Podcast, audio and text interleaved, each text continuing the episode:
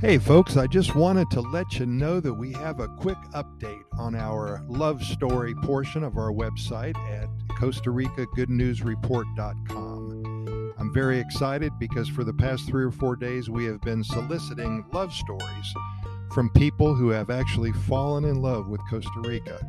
So if you go to the Costa Rica Good News Report.com website, on the top of the page, you'll see a beautiful rendition of uh, Costa Rica love stories and what I think it's all about. It says, Did you fall in love in Costa Rica? Send us your story so we can share the magic with our readers and our listeners. If you click on the red dot, then you will get to the page that we have just published our first two love stories that just came in. And again, uh, did you fall in love with Costa Rica? In Costa Rica, I should say. Send us your story so we can share the magic, your magic, with our readers and our listeners. If you're happier than you've ever been, if you found true love in Costa Rica, if you'd love to share your story, if your fantasy came true, send it to our email address at Costa Rica Good News at gmail.com. That's Costa Rica Good News at gmail.com and we are feverishly collecting love stories right now. Promise to bring all of them to you. We plan on having 30 to 40 the first month, and they're short little stories uh, submitted by either the husband or the wife. And I'm very excited to tell you that Devin and Dora fell in love at, in Costa Rica. Uh, Devin and Dora said, Was it love at first sight? Well, Devin thinks so. He was at a farmer's market on a Sunday morning in Santa Ana. He went over to the lettuce table and Dora showed him what she had. By the time Dora was done with him, Devin bought about five times more lettuce than he needed.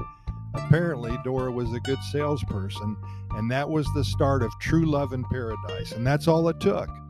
Devin didn't wake up that morning thinking he would meet a life partner.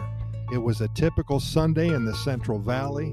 Three years later, they still show up at the market selling lettuce, cucumbers, and tomatoes, and now Devin is working by Dora's side. They love the country life. Devin is originally from Dallas. He's a city boy gone crazy for a country girl. And now they are living happily ever after. That was submitted on April 6th. And just this morning, Willie and Erica.